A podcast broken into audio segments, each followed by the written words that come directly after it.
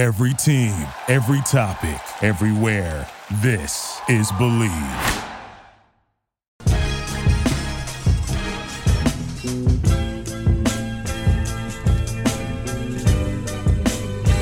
Hello, and welcome everybody to uh, a live stream question and answer session that I never would have expected to be uh, part of even about 30 hours ago. But here we are. Uh, I'm Shwinny Poo. I'm your host. I am joined by Mike Kasdan. He is an IP partner at Wiggin and Dana, and he is an adjunct professor at NYU Law. Mike, thank you so much for coming on with us. How are you doing today? Uh, I'm doing pretty well, and it's a pleasure to be here. And I also could not have imagined uh, joining you guys. Uh, you know, I, I, love the fan community. I love the Knicks, um, but uh, my worlds collided a little bit when I saw this complaint. So it's fun, fun to get on and talk about it a little bit. Yeah, uh, this should be definitely uh, fun and de- also definitely not my area of expertise, which is why I recruited you to come on with us.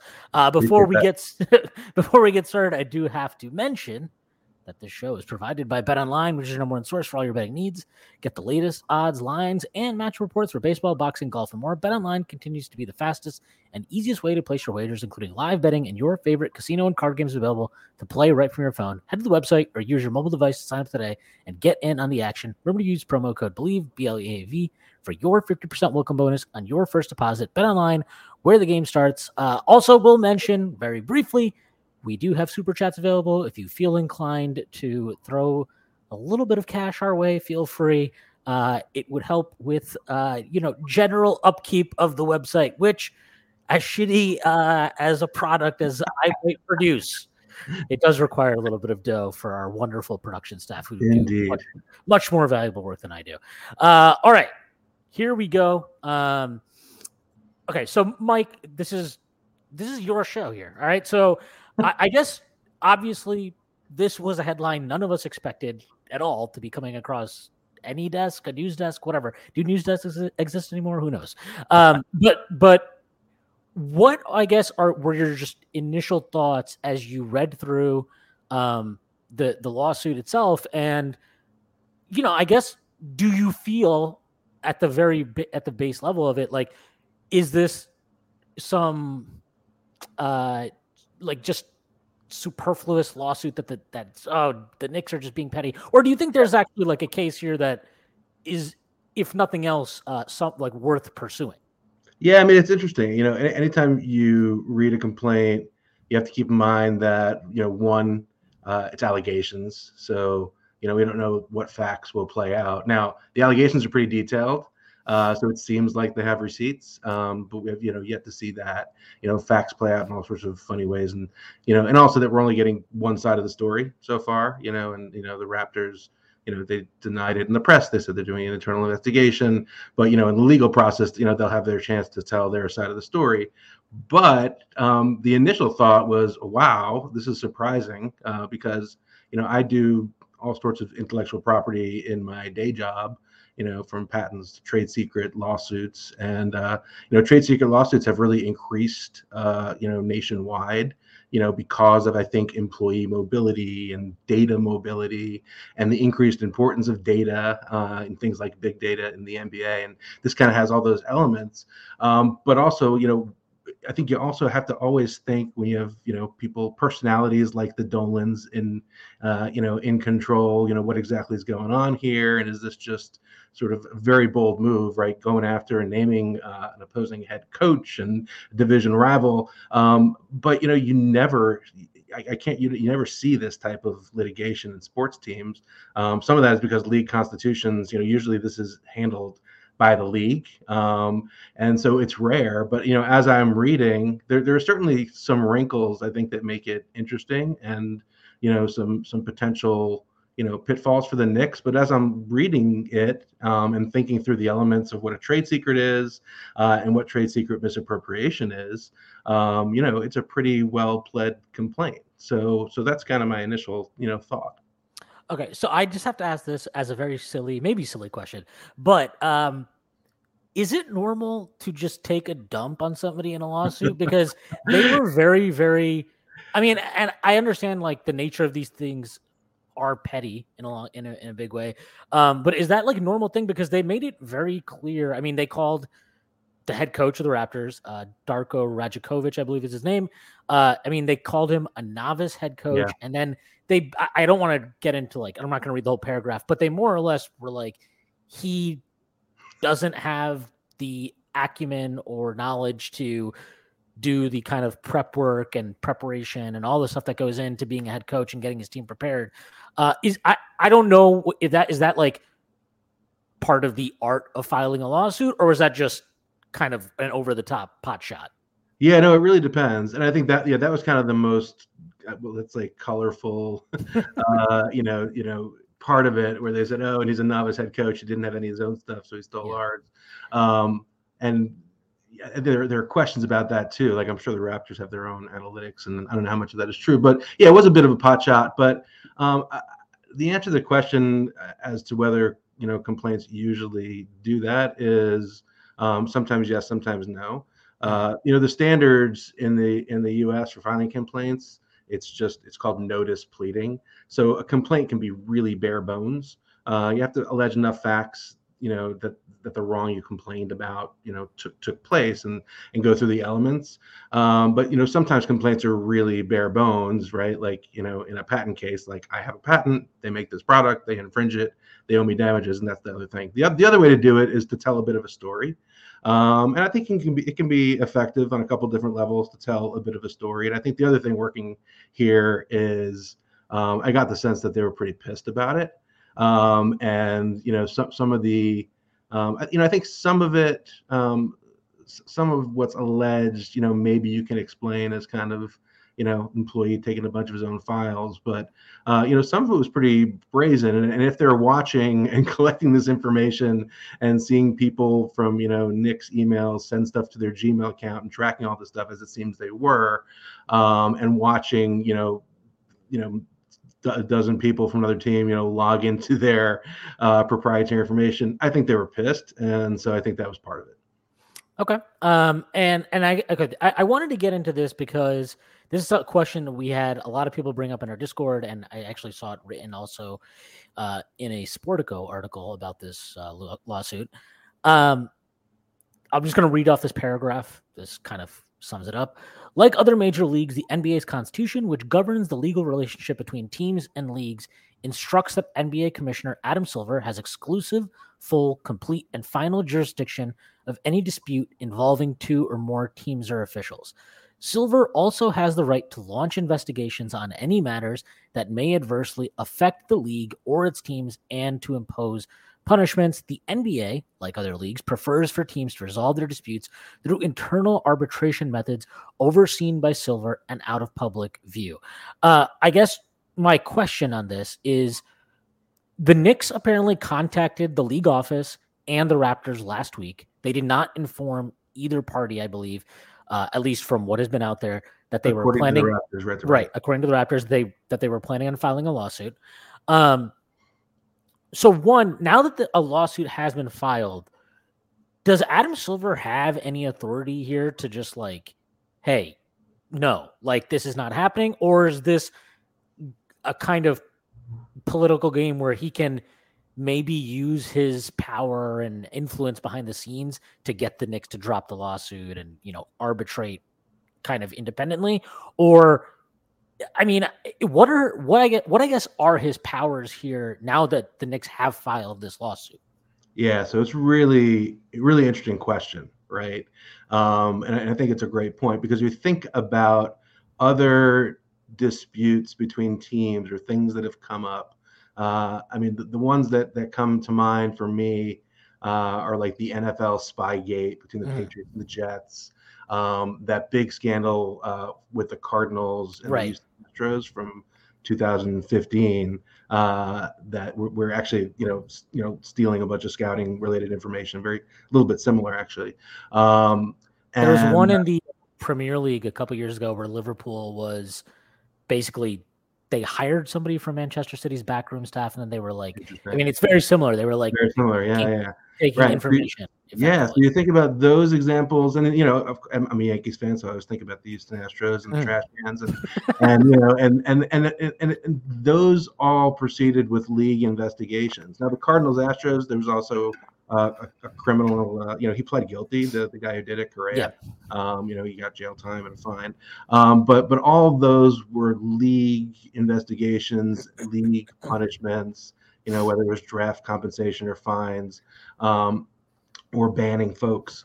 Um, and and the reason for that, and you know, I haven't studied the constitutions of each and every one, but I think they're all pretty similar. But I did look at the NBA's today, um, and it is true. The, the NBA Constitution, which it's out there on the internet, um, you know, Article 24 uh, is the authority and duties of the commissioner, and 24D says the commissioner, commissioner shall have exclusive, full, complete. That's pretty clear. Um, and final jurisdiction of any dispute involving two or more members of the association. Um, the Knicks and Raptors are both members of the association. So i- it's interesting because I can't think of a time other than tampering um, Mhm. where I think there have been a number of instances, you know, where the commissioner, there's a dispute, you know, with recruiting one free agent, the timing of that, um, where, where Silver's gotten involved. But I, can't think of a dispute uh, like this where Silver stepped in. Now it's interesting because if you think about like like Spygate, this got got me thinking. Like, you know, the Jets didn't go sue the Patriots for unfair competition in federal court; they went to the league. Um, could they have made out an unfair competition claim or, or some or some claim? Maybe. Um, you know, same thing with with the Astros and those, other examples. So, so what's interesting here is that that language um, about the commissioner's powers, uh, it, it seems quite broad. Um, it hasn't really been tested in a way. So, for, so, so you know, one question is, well, how how would that be interpreted? Is this is this meant to give him the authority to do what he wants, or does it, or is it like when you sign an agreement and you say, I agree that I'm going to arbitrate and not litigate, and then therefore, if you try to litigate, it gets kicked into arbitration. Um, I, I think it's an unanswered question. The other level is kind of political. Like, is is is Adam Silver, who has a relationship with these owners, um, which isn't, you know, as as we know from sports organizations and watching Roger Goodell, you know, there's a little question of kind of who's serving who, um, and is he going to go take the step of shutting down their lawsuit? Um, you know, I don't know. So it's an open question, but I think it's a really good one. And if you look just at the language of the league constitution, uh, it seems like it vests all the power in Silver to to handle disputes, even like this, uh, even if he hasn't yet handled one exactly like this. Uh, so I guess my question then would be if you are the Knicks, and obviously, as you mentioned, um, Adam Silver, according to the league constitution and all these all these things, um, it seems that he would have, and and and obviously we have examples of like commissioner ruling on internal disputes between teams. We even saw this with our very own uh, Jalen Brunson uh, last summer. Obviously, the Knicks got hit with a tampering charge, and we lost a second round pick. Oh no! So glad he's here. Yes, uh, it was very, very well worth it. Uh, is so if the Knicks decided, okay, we can go to Silver, but we are going to file a lawsuit. I, what one, my question would be, do you think that's indicative of either the Knicks feeling like issues like this are not treated with the appropriate um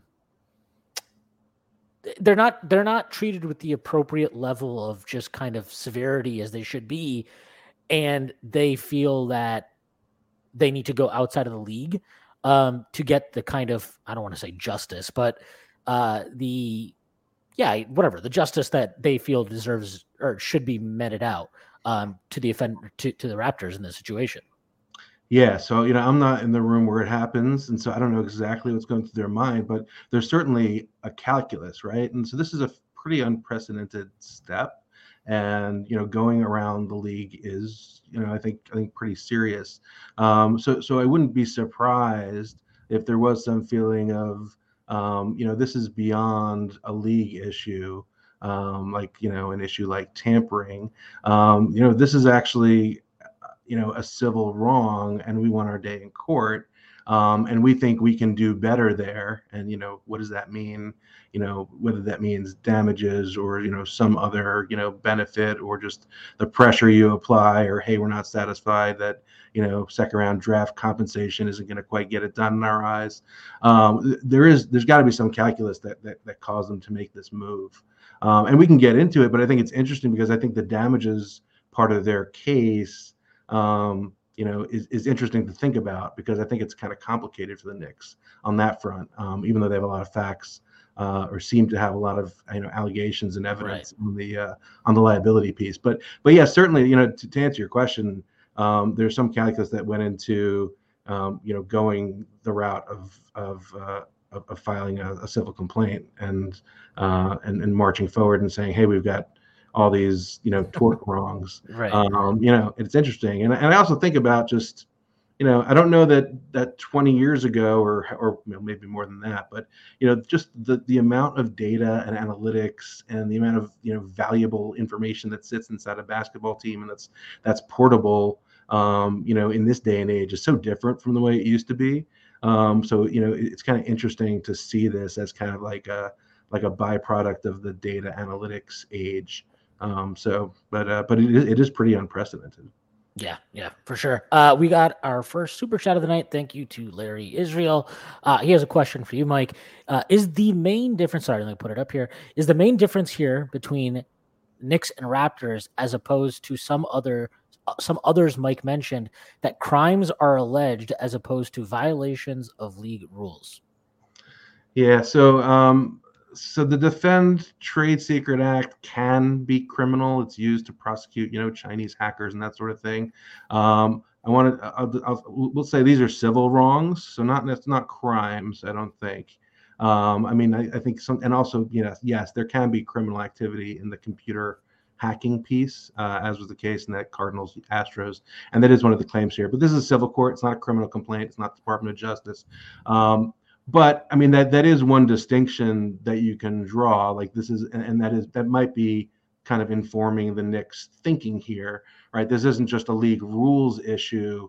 Um, it's actually a civil wrong. Like we can make out the elements of unfair competition, trade secret, and, and conversion, and all this stuff. Um, so so that that to me it makes sense. That is a difference. Um, is it a difference that matters? I'm not so sure. Uh, because if you look at the league, the, the, language in the league constitution that I read before, um, it's broad and it doesn't say that Adam Silver only has um, the power, the exclusive power to deal with disputes involving league rules. Um, it just says all disputes. Um, now they can make arguments about what that means and whether it's intended to encompass this, but so that is a difference. Um, I'm not sure that difference um, necessarily gets them around uh, the broad powers uh, of the league office. Um, although, like I said, there there may be other uh, things at play. Whereas now that they filed this lawsuit, you know, is, is the league going to shut it down? Is there do they want to get into a sort of combative place with one of their owners, or is the league going to say, okay, you know, we're going to investigate this in parallel? Yeah, yeah. Okay. Thank you for that question and contribution, Larry. That was very, very nice. Yeah, thanks, Larry. Uh, I guess so. I want to go. You've mentioned trade secrets a few times, and just there are three elements uh, to prove. I guess this is just what I'm reading. Yeah. Uh, a trade secret is information that meets three requirements. Could you just briefly um, go over what those requirements are that the Knicks would need to meet, uh, or I guess prove uh, to kind of for the Raptors to be found liable in this uh, in this civil suit? Yeah. Um, so the elements of of trade secret misappropriation uh, are, are, pretty basic. It's almost like exactly how it sounds.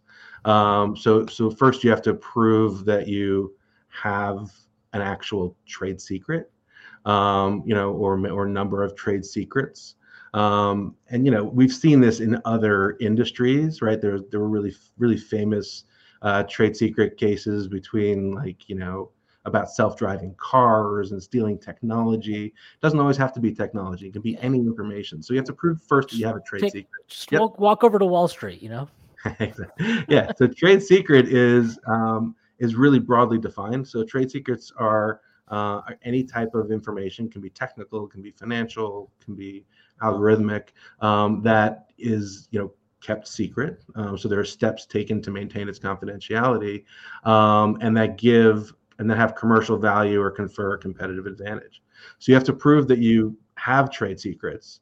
Um, and and that actually in most lawsuits if you look statistically at you know what happens to trade secret lawsuits when they're filed um, a lot of them fall down right there because a lot of times companies have confidential information but um, they don't have a list of like the crown jewels right trade secrets are thought of as like you know the iconic one is the recipe for coke or the kentucky fried chicken recipe or you know how to make my semiconductor wafer um, so so you have to have like a list of these trade secrets and then rules about accessing them right? Like we're not like you're not allowed to disclose these.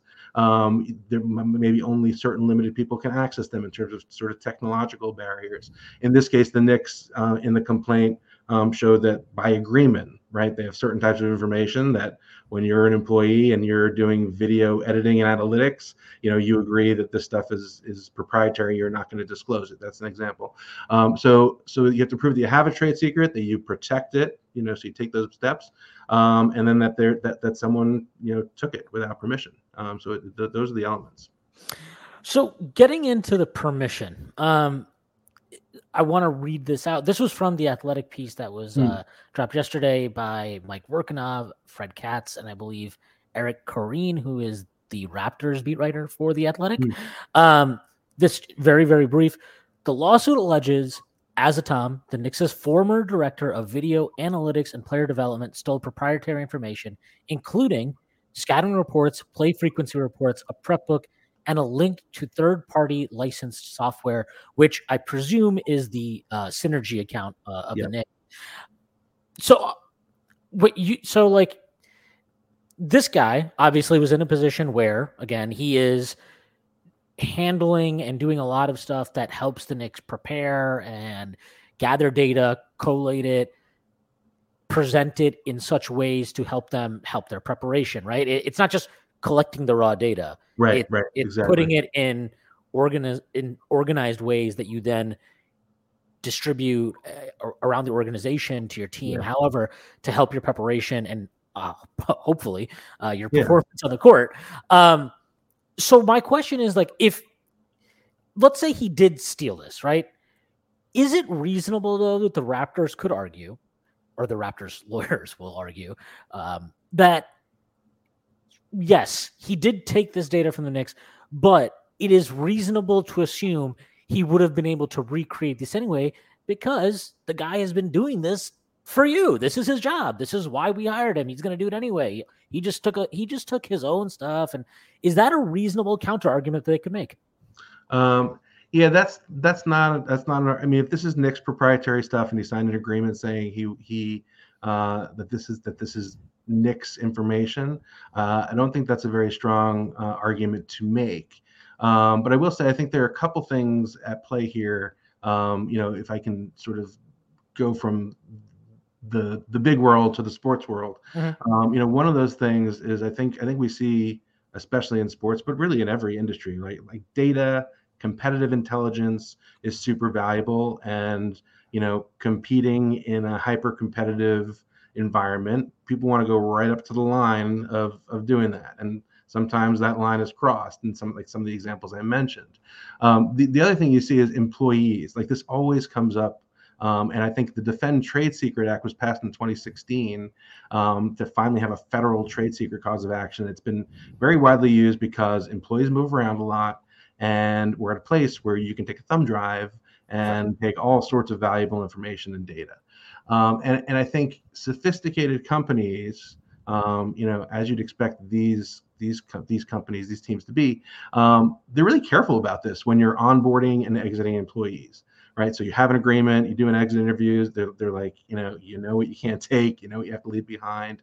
Um, and I think the new company that hires someone, um, you don't want to buy yourself a problem. Like it's one thing um, if the Knicks have a cause of action for breach of contract contract against this guy, um, but if you're an, a, an, opposing team or another company, um, if you hire someone, uh, unless you're doing some nefarious stuff, um, you're really careful and, and you're saying, look, we don't want you to bring stuff from your old firm. We don't want you to take zip drives and install them here because um, that's just asking, you know, for trouble. Now I think, you know, I, I, I got I did this like piece with the Wall Street Journal. I'm sorry, with the Washington Post like last year, um, just about employees moving around and the reality of like you have your laptop and you got stuff that's like your personal stuff and, have, and, and it's mixed up and what are you really supposed to do um, when you move and what are you supposed to give back and how do you deal with that situation where you have like mixed data and i think you know the, the sort of most um, um, favorable um, I, based on only on these allegations, right? I don't know the other side, and I don't know if these allegations are factually true. Um, but but if I assume they're true, I think at a certain point of reading, you can say, okay, well, this guy probably created that stuff, like you said, you know, and, and equitably, you're thinking like, you know, he's thinking like, okay, it, this is this is my stuff, um, and I could maybe recreate it. Um, but the reality is, he signed a contract that said otherwise, um, and this is kind of company information. Um, so at a, so you, you can think like, look, this this maybe this happens a lot, and maybe it happens that maybe the because it happens a lot, you know, we have all these trade secret actions because people are taking data from companies that they shouldn't um, and moving around. But at a certain point, if you continue when, when you continue reading, um, and you see the involvement of you know these 10 unnamed folks on the raptors and the head coach and people accessing stuff and sending the password and them accessing it thousands of times. Um, it's, it's hard to to kind of read it like favorably and innocently where he's just saying hey have a couple files that i worked on and i consider that my stuff. Um I, so i am again i am not a lawyer um, which I, I don't think anybody would be surprised by. Um, but in this, throughout the lawsuit, on several occasions, it mentions, you know, um, he provided X material to the Raptors defendants. And Radakovich, or Rajakovic, sorry, he is named specifically as a defendant. Uh, I believe one other coach, uh, yeah, the, Lewis. The, Lewis, he is. Yeah, no, Lewis. Yeah, he's an assistant video coordinator and player development coach with them. Uh, and then there's 10 John Does uh, in the lawsuit that are also named. So I, to go bring it back to just to Rajakovic, if he is named as a defendant and they're saying that Azotam um, was providing him information, is that more or less indicating, or at least the Knicks are alleging, sorry, that this was a direct communication between the two? Um, and or I mean the way they make it sound at least in the again these are allegations uh, are that it, at to some degree Rajakovic was using the information uh, that was being uh, was from the Knicks to to aid his own coaching preparation. Uh, like if that if he's directly communicating with with him does that put him in serious hot water in this situation? And do you think if the Knicks actually have the evidence to prove this stuff, um, could that be something where it costs him his job before he even has a chance to coach coach the team? Yeah, I mean, I'm not, you know, don't want to speculate too much, but you know, another thought that I think I had when I first saw the lawsuit was, well, you know, maybe this guy took a bunch of stuff, and you know, there wasn't really higher level, um, you know, knowledge um, on the Raptors side, right? And and you know that doesn't necessarily cure it or save them. Um, but when you see the incoming head coach named uh, in a lawsuit, and, and we don't really know whether there was direct communications, mm-hmm. and they named these John Does, um, I think because they don't know their names, but it sounds like it sounds like they have a lot of um, electronic and surveillance type evidence, and they probably have you know 10 IP addresses, you know that they can trace back to the Raptors because to allege um, in a, in, a complaint, you're, you're supposed to at least have um, you know some sort of base like like a, a, non-frivolous basis. You can't just say like hey i think it's true and there's no i think it, this is true and there's no no basis or evidence. Um, so so you know the facts have to bear out but in order to make the allegation um, you know under under rule 11 uh, you're, you're supposed to have you know some reasonable basis. So so just the fact that he's named i think is is a pretty big deal and is pretty eye-opening um, you know, we have to see what his involvement was and whether the whether the evidence really does connect the dots or if it's you know assumptions and sort of you know suppositions. Uh, how strong that evidence is, we don't know, but they had some basis to name him, um, and you know, it's pretty pretty eye opening and, and bold. Uh, so we have a few questions that are streaming in here uh, Yep. from the uh, comments. Uh, this first one is from Fountain of Hoop. Shwin, how do you feel about Woj, Shams, and other major major media heads not saying anything about the situation? Um, I'm going to actually throw this to you because I, so I know that at least, and I know the rules in different countries on reporting on stuff like this is different. At least, you know, in England, English Premier League, I follow the English Premier League. Uh, when there are situations that go to court, they often won't name who the defendant is. Like the, those things are are very, eh, you know, they basically put a tight lip on that stuff. You're not allowed to talk about it at all.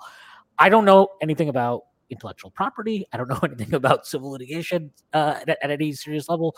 So my question to you is: Is this a situation where some of these guys, like let's just say Woj and specifically, they are not comfortable or they're not able or they're they're not able to really talk about it in the detail they might want to um, because of the nature of the lawsuit or do you just think i mean i, I don't want to say it's a conspiracy against the Knicks, but do you just think it's like they don't even know what to really report on here yet Um, I mean, this is a public filing.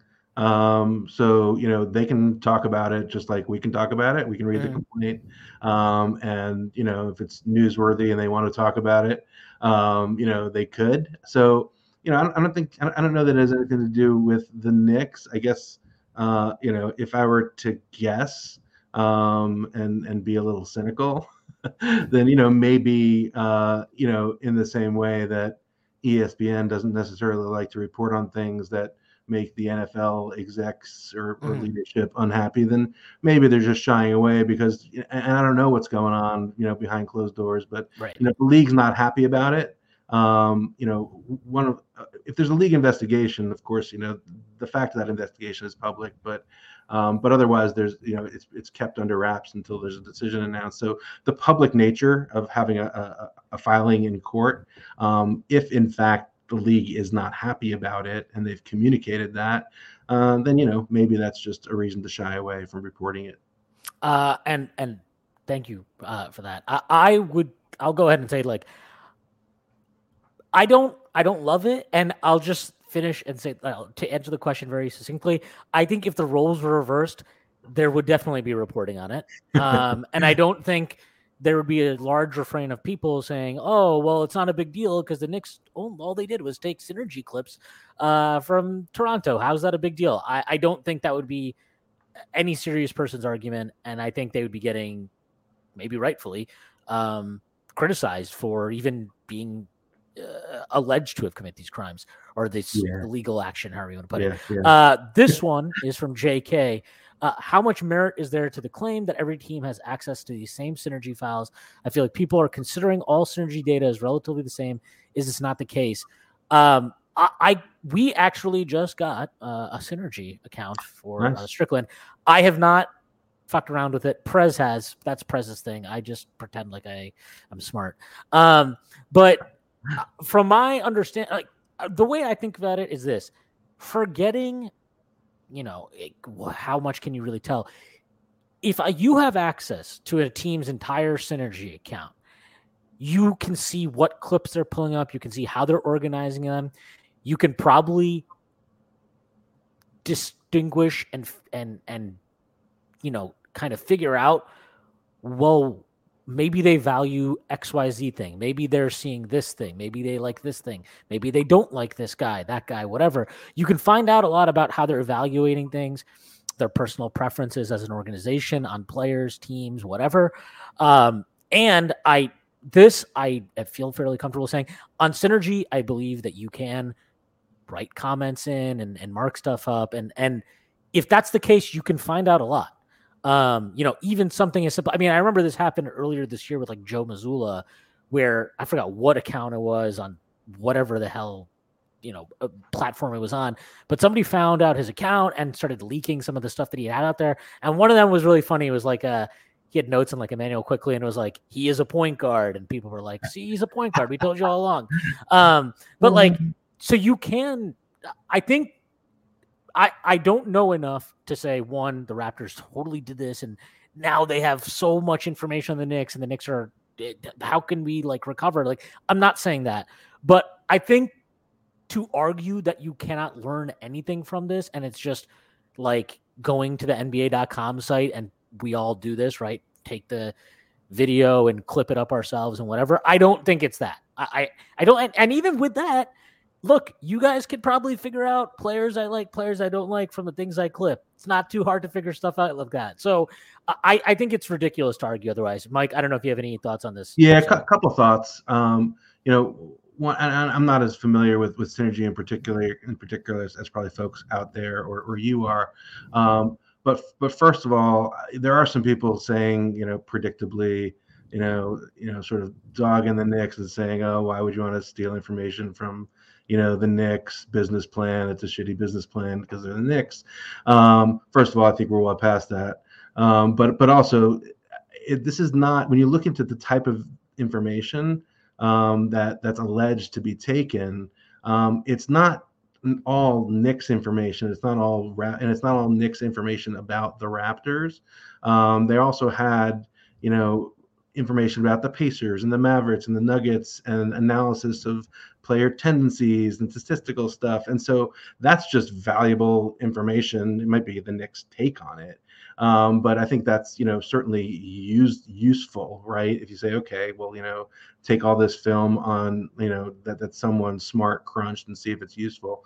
Um, I, and then and then you get into sort of the game planning stuff, and and I think the thing at least that jumped out to me about the the synergy stuff is that it is customizable, um, and you can you know you can suss out you know team approaches you know from that. Um, I think there's also allegations that they took kind of the Knicks like prep book and game yeah, plan two, from two games. Yeah. Uh, one was the last game of the year against the Pacers, and another was, I believe, this was the the second time they played the Nuggets. I want to say maybe in March um, at the Garden. So like, uh, whatever you can. I mean, I, they, it's kind of funny to think about. It was like 250 pages worth of stuff, and I'm like, do you really need 250 pages of just like, yeah, Jokic, really good. like he can pass. He yeah. can also score really well. I don't know.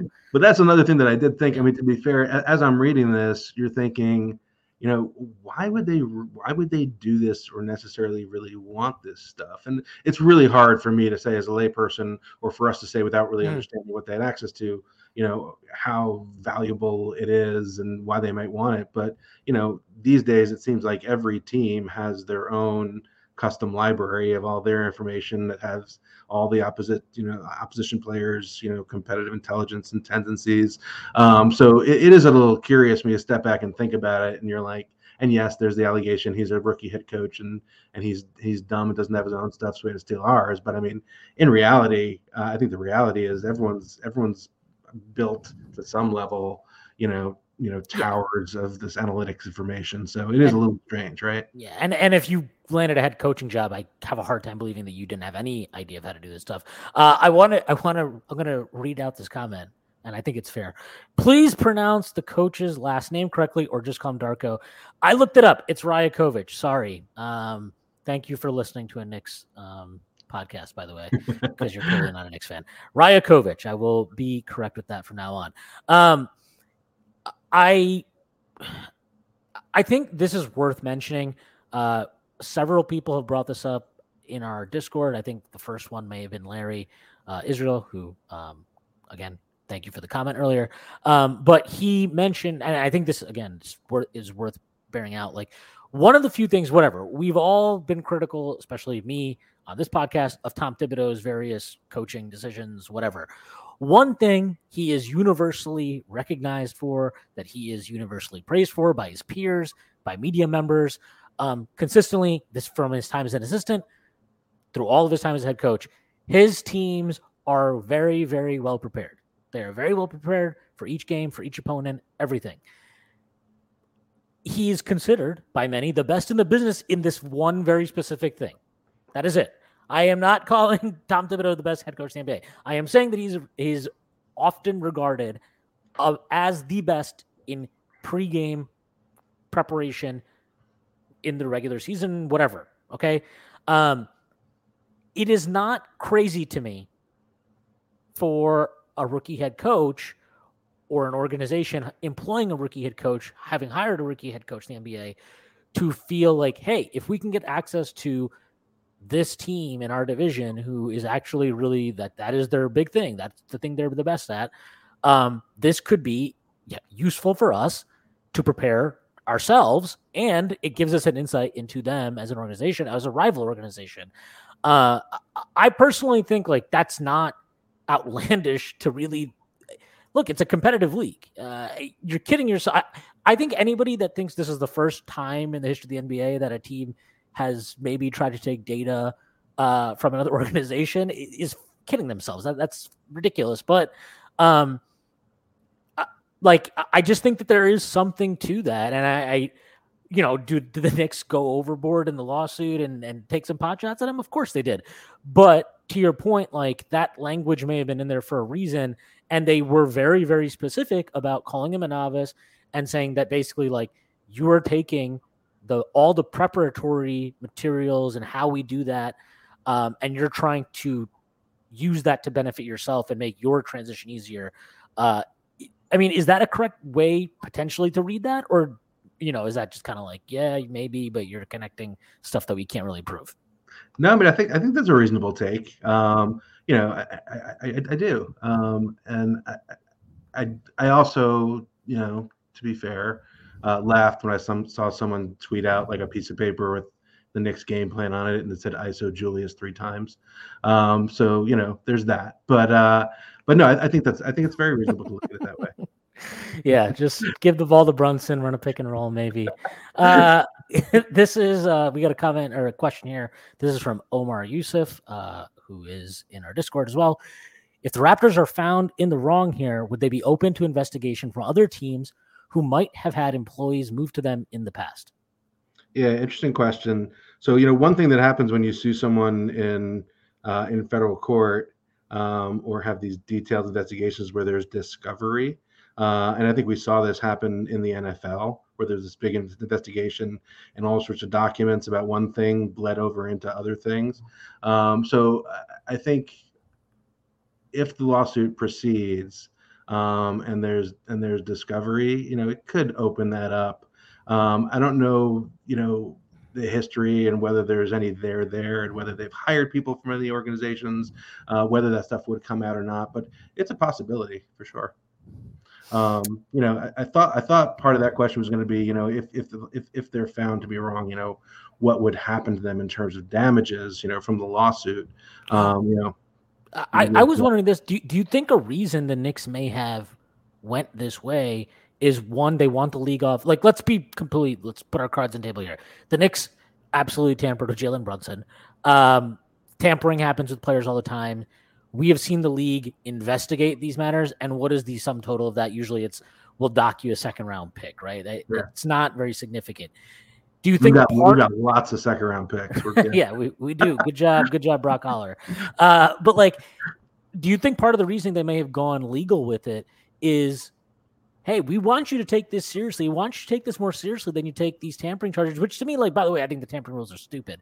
Um, but like, they are the rules, and this is how you've chosen to enforce them. We think this is a lot more serious than tampering, and we want you to, if if you want us to come back to kind of like, you know, take it off the legal side, and we come back to the league, and we're like, hey, you guys make the call here. We want more than just docking them a second round pick.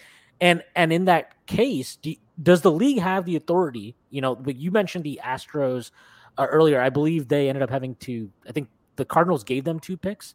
Yeah, like they, yeah, they lost two picks, and there yeah. was a fine, and a couple of people suspended. Uh, you know, I think. Yeah. Uh, you know, so, do, so do you think the Knicks are like, we need we we want our pound of flesh, right? Like we want more than just a second round pick doc. We want we want a pick. We want you to fire, get their you know, get their head coach out of here. Get ex like is this do you think that's part of the reason they could have done this?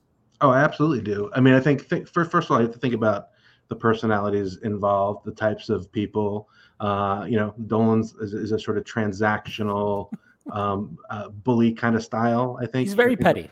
Yeah, yeah, but but also like I'm, you know, I'm going to try and leverage and push people around, and I think you have to look at this, you know, on a legal level, sure, um, but also look at it as, as a leverage play right? So on a legal level, like sure, you know, you have uh, the commissioner that has exclusive powers, and everyone else has always, you know, gone to the league and said, "Hey, will you please investigate this?" Um, and and the Knicks said, you know, we're going to file in in court um, and almost you know we'll see what the league does. Um, but you know, is the league going to shut that down? I don't know.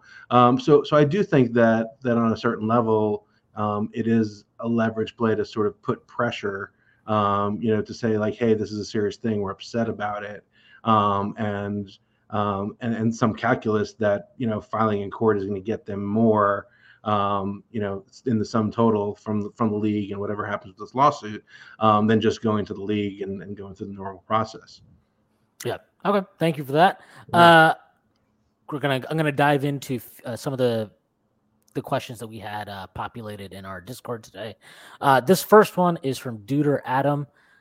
What is a good analogous crime to this alleged crime? Ideally, a non-sports related analog to give perspective that isn't colored by fandom bullshit. ah, fandom bullshit. Uh, that's the whole point of It's a big part um, of what um, we do. um, but I mean, the the analogy um, is, is, is kind of the more I don't want to say boring, but but the more non, in non sports industry, I, I, see this all the time, and you can see it all the time in the news. Um, you know, some you can read about, you know, hacking. I mean, you read about an employee leaving uh, and taking with them a bunch of blueprints. Um, now there are some differences. I think in the ordinary case, ordinary trade secret case that that you know gets gets a big big damages award and makes it into the press. Um, it's like, hey, you know, I'm working on this technology, and they hired away my designer, and then lo and behold, three months later they came out with a product with all the same features that we were working on. Um, and you investigate, and they took a thumb drive full of all their stuff. Um, I mean, that's the analogy. Now, is it of the same magnitude? And you know, it, it's it's hard to say because there are some wrinkles here.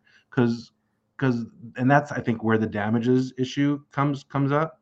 Um, you know, if the Knicks if this proceeds and the Knicks win, I think damages is kind of a tricky thing here uh, because ordinarily damages under the Defend Trade Secrets Act is really broad.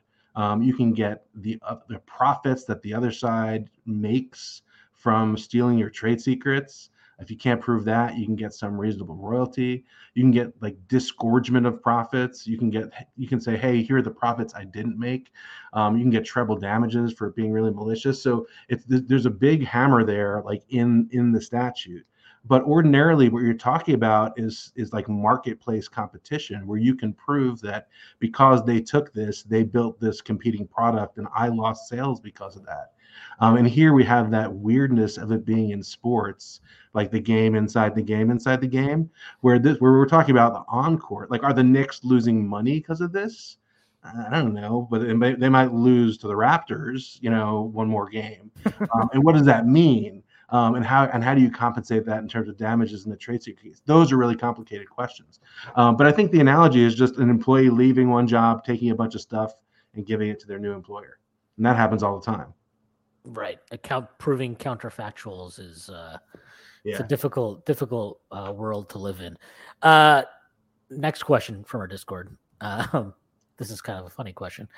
This one is from Zach, our uh, art guy. On a scale of one to ten, how fucked are the Raptors?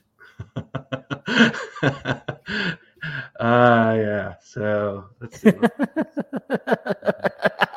not legal advice, and I'm not going to be uh, pinned to this, but uh, it's it's it's so early. It's like hard yeah. to say, but um, and it's and it and they always look more fucked than they do when you just read the complaint. Um, you know, I, I always I still fall into this trap as a lawyer. Like you get one side's motion and you're like, "Ooh, that's good," right? And right. then two weeks later, you get the other side of the story and you're like, "Ah, it's less good than it looked," and you know, the dots really connecting here. Um, so I, but but I think look, if you're looking at the allegations and and it seems like they from just the way they they wrote the complaint, um, there on the liability side, there seems to be a lot of evidence that stuff was taken and uh, that shouldn't have been taken. Yeah. Um, so I think on the liability side, it seems like at this point, reading tea leaves projecting caveat, caveat, caveat. Um, you know, like fairly fucked. On the damages side, though, I think it's it's hard to say like what's the real damage, and that's I think an uphill battle for the Knicks on trade secret claims. Yep, for sure. Um, this one is from Here Comes the Jab Stepper, aka Squeege, uh, like our, in our Discord. Uh, if it is true that similar behavior is relatively widespread in the league, would that have any effect on how a court of law judges the outcome or severity of the case? Um, and then he had a follow up question was if it's proven that members of the Raptor staff, aside from Azotam, accessed the data, what would need to be proven true for the Raptors org itself to be held liable? Hmm, yeah, good good questions.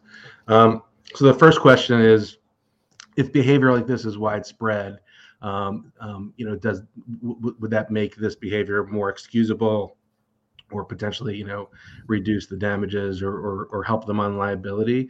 Um, and like and ordinarily, um, you know, in, in, a litigation, you're really looking at the wrong. You're really um, probably not going to get evidence in of other people allegedly committing or not committing acts. Um, that evidence is probably going to be considered, you know, kind of uh, speculative, and it's like you know we're not going to try ten cases inside this case, and it'll probably be you're probably not going to be able to get that in. So usually, what the court looks at is the conduct at issue. So I don't think that really uh, helps them all that much. Um, now, I think on it, in, there may be a way to get that sort of evidence in on damages um, to you know, and, and maybe that can sort of mitigate um, you know, where, where, where, you know, if you show everyone's got this kind of information and it's really not all that valuable, uh, you know, maybe there's a little bit of upside there, but generally that's not really going to be that helpful. Um, and then what was the second question? That was oh right, the second question was what would you have to show to to to really make this stick against the Raptors? Um, and I think that's another really good question um, because you know I, it's one thing for Azotam to be this rogue employee and to have a lawsuit against this dude and say, "Hey, you breached your contract and you took the stuff that you shouldn't have," and and you know he's probably not all that deep pocketed in terms of uh, you know collecting some award versus him. But if you can make it stick against you know the Raptors at the management level, you know that's a whole different story. And I think that just comes down to the actual facts here, which we don't yet know, um, as but but you know alleged um, you know that there are 10 members of the Raptors and they had something that made them name the head coach and this other coach uh, where it seemed and, and, they alleged that he was being directed and being used as a mole. And so it seems like you know if, if those facts are true um, and it wasn't a situation where he just showed up at work one day and had the, had this information that oh, we had no idea. We didn't ask him to do this. We don't want this stuff. Um, you know, that's a very different situation than the one that's pled. Um, so if the facts line up, um, then you know that's why the Raptors and the Maple Leaf organization is named, and uh, that's what will be required to make it stick against them. Awesome. Uh, he actually he has a third question. It's actually a very good question. Also, uh, if the league itself handed down a punishment to the Raptors, would this have any effect on the severity of any subsequent punishment given by a court to the Raptors. For example, let's say they lose a second round pick. Could the court view that they've already received some punishment and lessen the fine they'd have gotten they'd have otherwise gotten? Yeah, I mean it's a good it's a good question, and I don't know the answer hundred percent because I can't think of another case um, that mm. that that's that's quite in that same factual scenario. But um, so I think in terms of the damages case, um, I can't think of a case where you reach a damages part of a trial and you're looking at you know lost profits or reasonable royalty or the types of damages me- measures that are in the statute. And they say oh but wait they also lost a second round pick so we should like you know make it a little bit less. Um, so i think you know it, it's possible to say like you know that that you've already been compensated from this other place and that should be taken into account but I'm not sure that I've seen that. So the answer is I don't know. Um, all right. Yeah. Thank you for that. Uh, and then we have a question here from Larry Israel again. Uh, could the Knicks system of organizing information, the methodology, the responsibilities of different people, and the actual assembly line uh, as a whole be considered proprietary?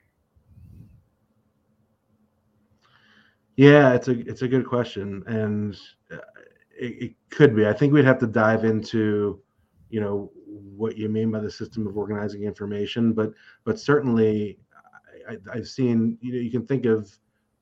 I haven't seen it in the sports context, right? But then again, this is a pretty pretty uh, unique case, and maybe the first of its kind in the sports context.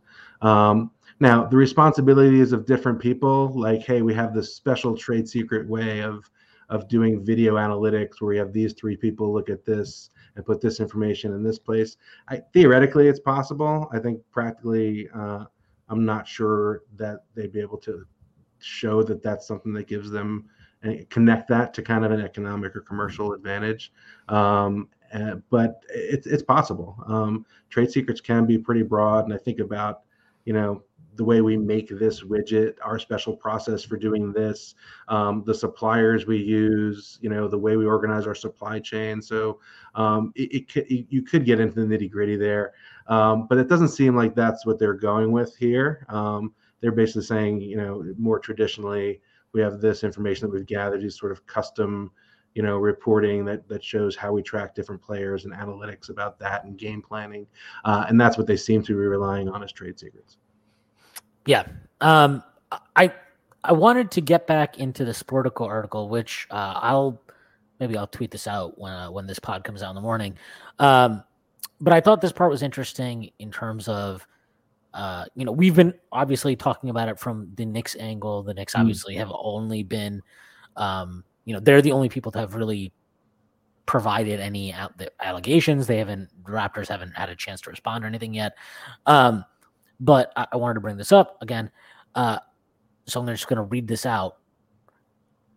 In an answer to the complaint, the Raptors could argue the Knicks failed to exhaust the league's dispute resolution system before suing.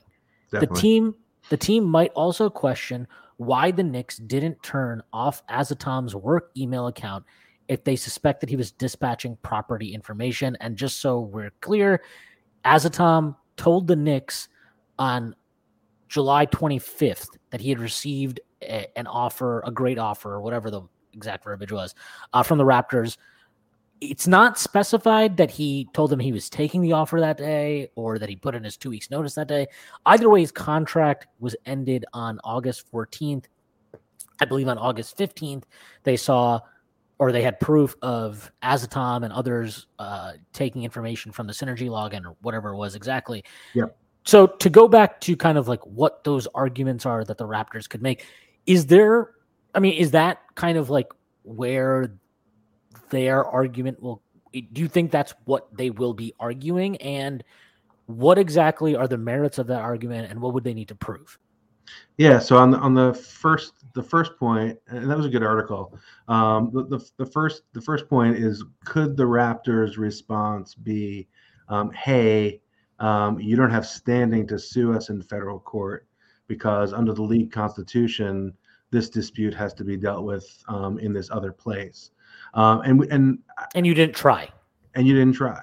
Yeah. Um, but I think I, I, think that's it'll be interesting to see if they make that argument because the, the parallel that, that you see in cases all the time is lots of agreements we sign we agree to arbitrate instead of litigate um, sometimes we don't even know it um, but you know you, you have a work order uh, or, or, you know a supply order you order a thing and on the back it says hey if there's any dispute you have to arbitrate you get into some sort of dispute um, if i file litigation um, a lot of times the answer to that is um, no. Um, actually, you're supposed to arbitrate it.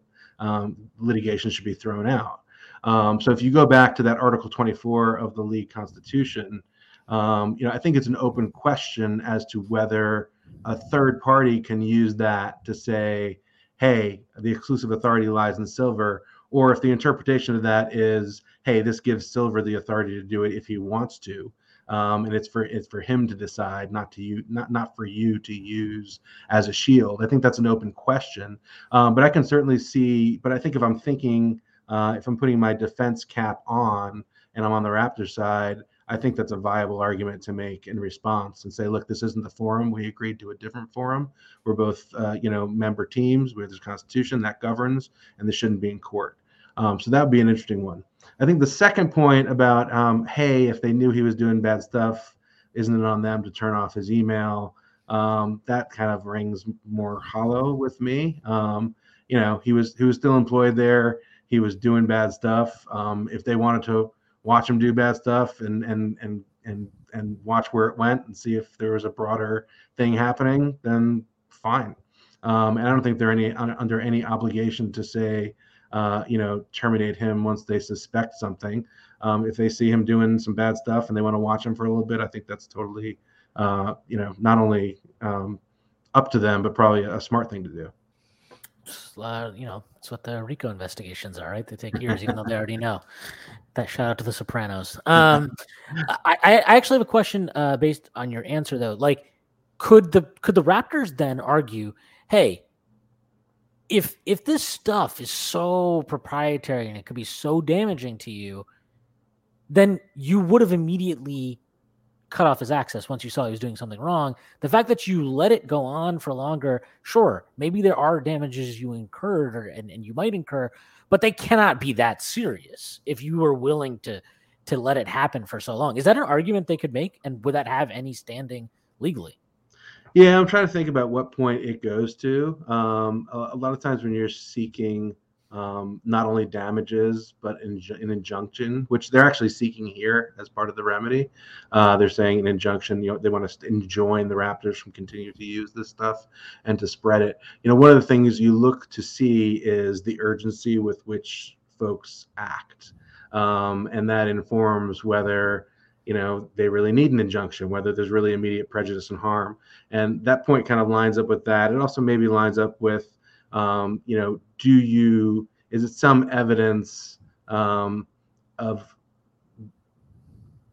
how much you consider that thing to really be a trade secret and maybe you know some might expose that a little bit so um, so i think that could you know that argument could be made um, and I think it's a factual question and a kind of a jury kind of question. And and I think the flip side, you know, would be like, hey, we were watching him and we thought there was a bigger thing going on and we wanted to track it and find out. Um, but I think you could you could make some hay with that a little bit. How much? I'm not I'm not sure how much. Probably depends on the lawyer, right? How good you are. uh, this is a question. This is actually tied into kind of what you just answered here, so uh, I'm going to throw it in. Uh, this is from Larry again. Wasn't one of the things the Knicks asked for uh, injunctive relief. In, injunctive relief. Can you uh, answer that? But before you answer it, can you maybe explain to anybody that's listening that doesn't know what exactly what that is? What is injun- injunctive relief, um, generally speaking, and specifically in this case? Yeah, so so remedies to lawsuits can come in a couple different flavors. Um, the one that we're all really familiar with, that happens all the time, is money um, as a remedy, like damages um, right? So if you breach a contract and you know there's some amount of compensation. Um, another thing that you can get, um, and, and, oftentimes uh, can get in competitive situations and intellectual property lawsuits, um, is for the court to issue an order um, that you can't do certain acts. Um, so an injunction or preventing you from doing certain things. Um, so to enjoin you from doing something. So if you look at the very end of the lawsuit, um, which in very general terms doesn't have to be specific at the beginning, says what's the relief you're looking for, and they basically say we're looking for an injunction for them to stop using the stuff um, and stop further disseminating the trade secrets because there's harm to us. We want to lock it down as much as possible, um, and we're also looking for damages. So in this case, they're looking for both. Okay. Um, I actually I wanted to go back. We we talked very briefly about the fact, you know, um, they had this thing. It's uh, one email. I'm just going to read this again from the Sportico article. Would highly recommend everybody read that. Um, with the emails were supposedly in response to Raptors' requests, with one email titled uh, "Forward Indiana Game 82," and that included an advanced scouting report on Indiana Pacers players and comprehensive diagrams of over 250 Pacers plays. He allegedly sent a similar email involving intel on the Denver Nuggets. Could the like obviously this is the Knicks alleging uh, you know, some wrongdoing on the part of the Raptors here, um, and how it materially affects them. Could the Pacers and Nuggets also like I, I mean they seem to be have been brought into this in some capacity. Is there any argument for them to like be like, hey, like what the hell? we're mm-hmm. going to sue the Raptors too? Or is that just like they would need way more evidence than just it, one email can't get it done? Yeah, I don't think so. It seems, I mean, from my reading, these, these were the sort of the Knicks video and analytics takes on, uh, you know, from the game film or from other inputs uh, against those, you know, for those teams. Um, so I don't think uh, that those teams kind of own that information or keep it as trade secrets. And I think the trade secret part of it is kind of how the Knicks collected it and analyzed it and put it together. So I don't think I don't. I mean, you know, I think it's like I, you know, I think the Mavericks and the Nuggets and the Pacers, all of who were mentioned here, you know, kind of do a little like, oh, okay. Uh, but I don't, I don't think there's anything actionable that I see from this. Okay. Um. So sorry, one second. Uh, this is from Vivek in the chat. I'm gonna bring it up here. Uh, is it a coincidence the Knicks aren't asking an exorbitant amount in damages? It's been a trend in some of the biggest DTSA cases in recent years, but I believe New York has been stingy in awarding damages. Um, so I think we're just not at that point yet. Um, so um, ordinarily in in federal court complaints um, and complaints of this type, where there's a there's a number of uh, violations of, of different type different torts. Um, the damages is left kind of unstated. They just say the sort of the type of damages, the type of remedy, um, and they sort of have to go through discovery and experts, and um, so so I think I, I, wouldn't say that they're not asking for an exorbitant amount of damages. I think we just don't know yet. Um, it is true that there's some big DTSA, Defend Trade Secrets Act, that's the Federal Trade Secret Act's uh, damages award. Um, and um, you know, as to New York being stingy in awarding damages, uh, I'm not sure if that intel is under like the New York trade secret you know law or just in, you know in general. Um, but i think basically on damages it's just it's just too early. Um, unless you have a complaint where you're like the contract said you were going to pay me $300 and then you didn't and your damages claim is therefore for $300 or whatever else um, usually at this at this pleading stage at the early stage um, you leave damages kind of open. So they could ask you know for some exorbitant amount. We just don't know it yet. Um, although I have raised, I do think that that the damages case has issues. I think it'd be difficult for them to. Uh, they have some challenges there on the damages case, uh, but we just don't know what it looks like yet. Yep, got you. Um, I wanted to ask you about um, kind of just your personal takes on this. When you were reading through again, and I want to be very clear, I know that's mostly Knicks fans in here anyway, but like these are just allegations at this point. Nothing's been proven. Um, but when you were reading through it, is there anything that when you were like just very specifically, were there a few things or one specific thing that stood out as like, man, if that's true, like I don't see how the Knicks can't like how how how the Raptors could argue against that. Like, is there anything specifically or a few things that stood out in that in that sense? I mean, I think that the few things that stood out to me um, were, you know, one, just like like I said earlier, in, in a lot of these trade secret cases, um, a lot of times what happens is um, companies have a bunch of confidential information, um, but they don't really treat anything as a trade secret. You know, they might share it with people, and they don't really control access. And then someone takes a bunch of stuff, and they say, "Oh shit!" and they file a trade secret claim um, and then in the case, you have to say, okay, well, did you have a list of trade secrets? Did you identify it that way? Did you keep it that way? And that becomes hard to prove. Um, here, you know, one thing that stood out is that you know in the employment agreement, you know, they identify all these categories of, information. Uh, they have an interesting cite to like a law review article that talks about big data and analytics in sports and how all of the general managers and folks kind of agree that this is highly confidential, proprietary team information. Um, so it, it's interesting that the issue that that ordinarily ties up folks on trade secret cases, and it's kind of ironic because it seems so fundamental, like showing that you actually have a trade secret and you kept it that way before the wrongdoing occurred. It seems like they have that that kind of locked down.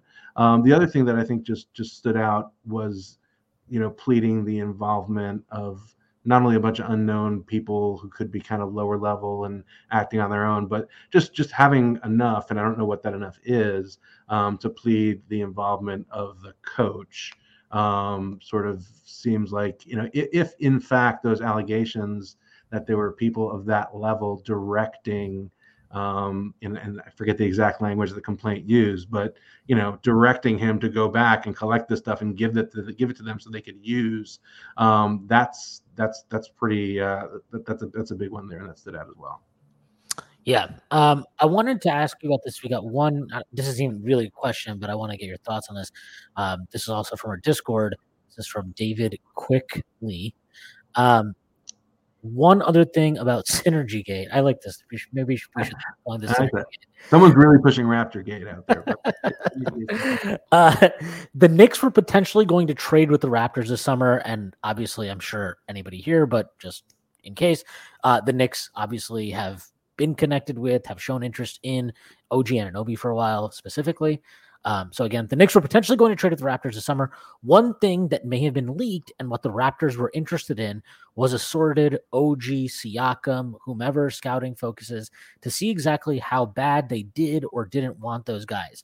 Uh, and I wanted to hmm. follow this up by asking you something where I mean, this is such a weird thing to to do, probably in a court of law, but like, could the Knicks could the Knicks materially argue that if they gained knowledge of their own internal evaluations of, let's just say OG Anunoby, because we know that's a player the Knicks have been interested in, that that that they could use that to their advantage um, in their own negotiations on the trade market, and um, that they could also use that in ways to hamper the Knicks' attempts to improve their roster via trade, whatever, in the offseason. Um, is that stuff that you can argue? Because obviously we know that, like, I mean, we've seen this in the NBA, right? Where teams, if they have intel, like, oh, we know this team loves this guy in the draft. So if we want him, we got to jump him. You know, I mean, the Knicks a few years ago, uh, when they drafted Quentin Grimes, it was reported after the fact that Grimes had a promise from the Denver Nuggets at 26. The Knicks traded back like three separate times yep. to 25 and then took Quentin Grimes, uh, our lucky pick, 25. And I'm just want to say I'm very happy Grimes is not on the Nuggets because wow, he would be a great fit there. Mm. so uh, no matter where we start, you know, if you talk Knicks Raptors, it always comes down. It always comes to OG Anunoby. Um, that that's the moral of the story there. But I think, but I think, look, like, I think the the second, the last part of what you said, I think is, is kind of far afield that they're kind of hampering the Knicks' um, um, ability to improve their roster. Um, now, theoretically, um, yes, there could be a cause of action where you you you got proprietary information about the Knicks evaluation of that player and you used it to your advantage and there was harm and that was secret. Um, that could be a trade secret case. Uh, it doesn't seem to me from the way this is pled that that is this one. Um, but you know, theoret- theoretically, you know, you could have a case like that, but that's just not this one. Mm. Uh, this is another example uh, in the comments. Knicks drafted Dieng because OKC wanted him and got three picks. That's true. That is accurate. Um, yeah, I, I draft. uh, I guess like you know, in in looking at what the Knicks filed, if you were the Raptors, let's put yourself as your general counsel for the Toronto Raptors, where would you start? Like, okay, these this is where we're going to start poking holes at this thing. What are the things that stood out to you as like this seems kind of weak or I don't think they have the juice to prove this part of it. Like what were the pieces of that that maybe stood out to you? Um I mean the the the one thing that that leaps out immediately as a legal tactic is to try and get this kicked from court and back in back in front of the league. Um, you know, otherwise, and, and the other the other piece is um, the the damages piece to this. Um, I think, and you know, no one really likes to start there, right? Liability is where most people look at and they say, hey, like we didn't do it. Um, but you know, damages is, is an important sort of component. If you're if you're going to spend the money to to litigate in federal court and go through a really expensive litigation, there's no pot of gold at the end. It's a really good place to attack. Um, I think also, you know, the Raptors, from at least their statement, they said, "Hey, we're going to take a look at this internally and see what we come up with." Um, but also, we deny we deny everything. Um, so, you know, on the liability side, I, I don't know that anything really jumped out other than kind of the weirdness of these trade secrets being things that helped the Knicks on the court rather than in at the ticket office or in the business part even though i understand of course those things are connected um, so those would be kind of some of the things i would focus on if i were the raptors but I want I would I would try and get this um, you know back in front of the commissioner and back to a place where I might lose a second round draft pick and, and, and some cash and do it in secret. if I were to, uh, I mean, we'll we'll wrap this up pretty shortly here. We did get the sign from God just there. Um, if if if you're the Knicks, uh, what is like, what do you think is your ultimate end goal here? Is it to get damages awarded to you? Is it to have people removed from power in Toronto? And then, very specifically, as far as Toronto is concerned, like there are 10 John Does uh, listed in the complaint. Do you think that, like you mentioned, that maybe they don't have the names, but they have the IP addresses? Guess, yeah. Is yeah, is it possible that those IP addresses, like, I mean, if it connected to people higher up in the organization, do you think that makes it like, you know, if let's say it's just an email that was sent to somebody, there's no response. I mean, h- how severe would that even be? Like, what? I guess like my question is like, let's say the guy sent an email to Masai Ujiri, you know, um, that that in and of itself doesn't seem like it would be enough to be like, oh, well, Masai was directly involved, you know. Um, so is but I guess like I, I, don't know. Obviously, I'm not a lawyer, but is that something that it, it, could it could get messy in that scenario if that's somebody who was involved there? Yeah, I mean, you know, I don't expect that level of involvement just because of the nature of the information. Um, you know, do I expect my, my GM to be jumping into the synergy account and looking at clips and and uh, you know of, of the Nuggets and the Pacers and and maybe you know thousands of clips of the Raptors. I expect that to be sort of my my lower level you know you know video analytics team. Now all these teams have you know it, it, all across sports have really you know high powered video analytics teams and we, uh, and we understand the value that it brings. So I don't know that it necessarily has to go up to you know the general manager uh, for it to you know cause disruption. Now what's the goal?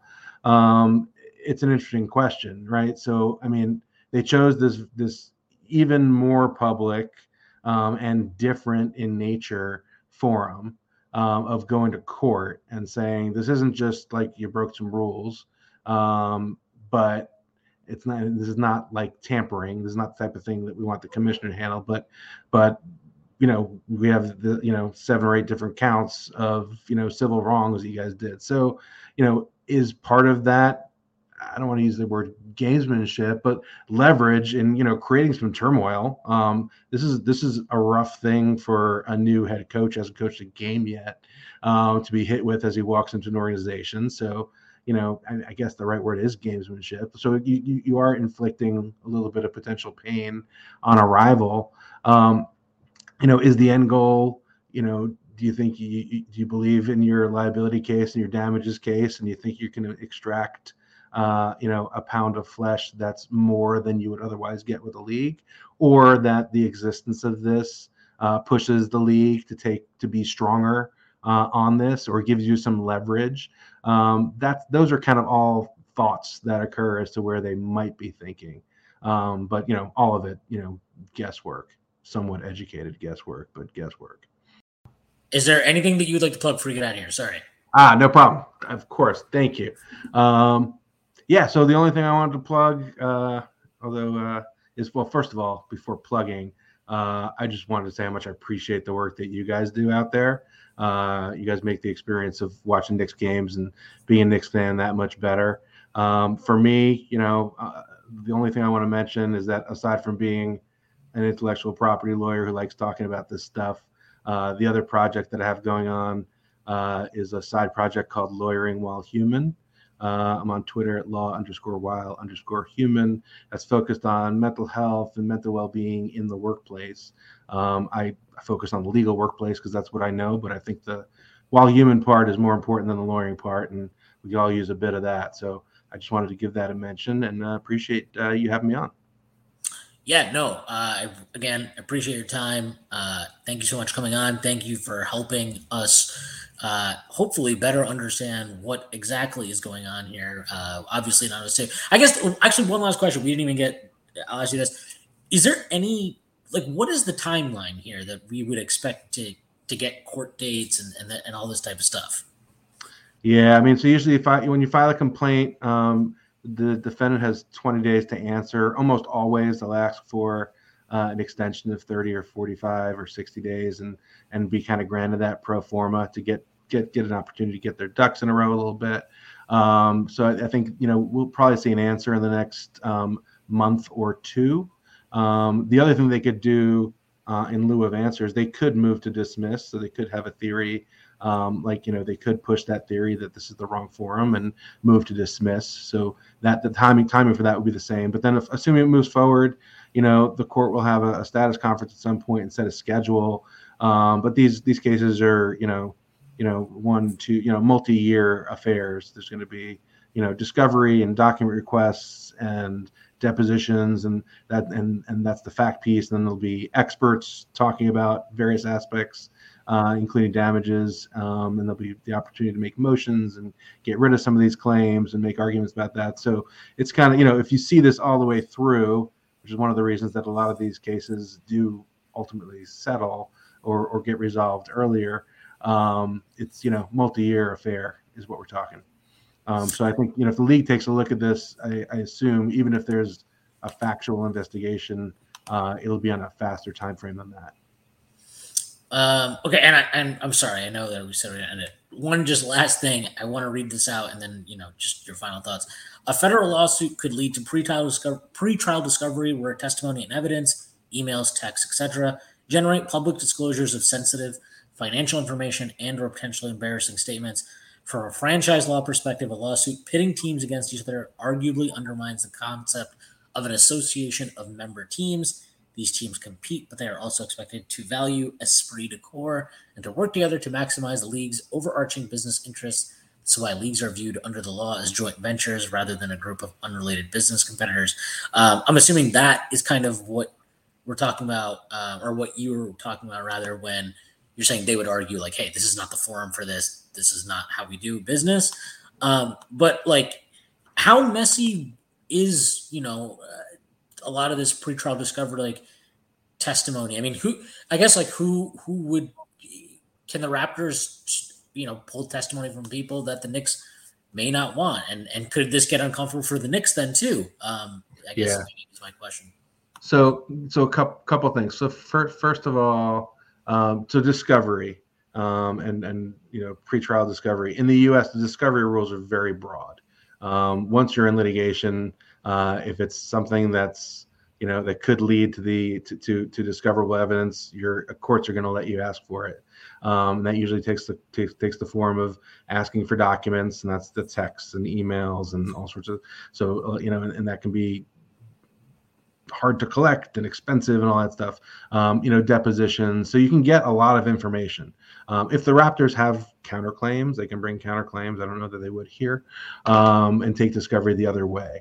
Um, but all these cases, you know, as, as to the thing about embarrassing information, you know, getting out into the public domain, um, you know, or, or, sensitive financial information, um, all of these cases have uh, are going to have what's called a protective order in place, a confidentiality order.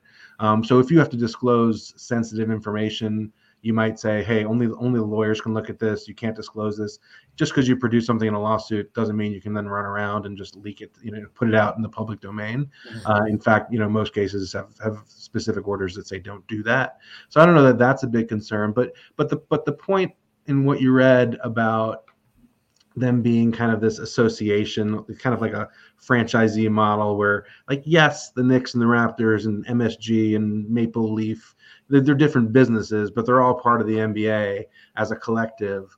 Um, I think that's you know that's why we have a document like the NBA Constitution that vests that broad power in the commissioner. Um, now, the whole esprit de corps, and I think I think what this really pushes is is the reason that that we didn't go to court in Spygate. No one filed an unfair competition claim, uh, you know, or and that and that we had investigations in all these other you know cases, the Astros cheating scandal. Um, is that because of an unwritten rule um, that says like, hey, you know, we should resolve this stuff internally through league investigations that everyone kind of abides by, uh, or is it is that the correct interpretation of the Constitution that says, hey, this is exclusively in the power of the league and nobody else, and you're not allowed to do it elsewhere. Um, this case is going to, if they press it, is going to sort of test which one of those things is true.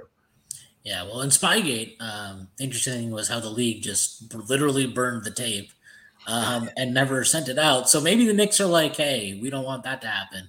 Uh, we want things to come out potentially. So um, that's that. Uh, Mike, again, thank you so much for your time. Um, and, um, you know, uh, happy to do this again if uh, we get some more uh, get some more info down the line. But uh, until then, thank you so much. Thanks everybody for listening. Thank you for the contributions. Uh, that was fun, and uh, we will do it again soon. Enjoy the rest of your night, and look out for the pod that should be dropping either Thursday or Friday, um, and maybe adding a new pod to the rotation. Be on the lookout for it, guys. Uh, all right. Thank you so much, everybody. Have a great night. Thanks all.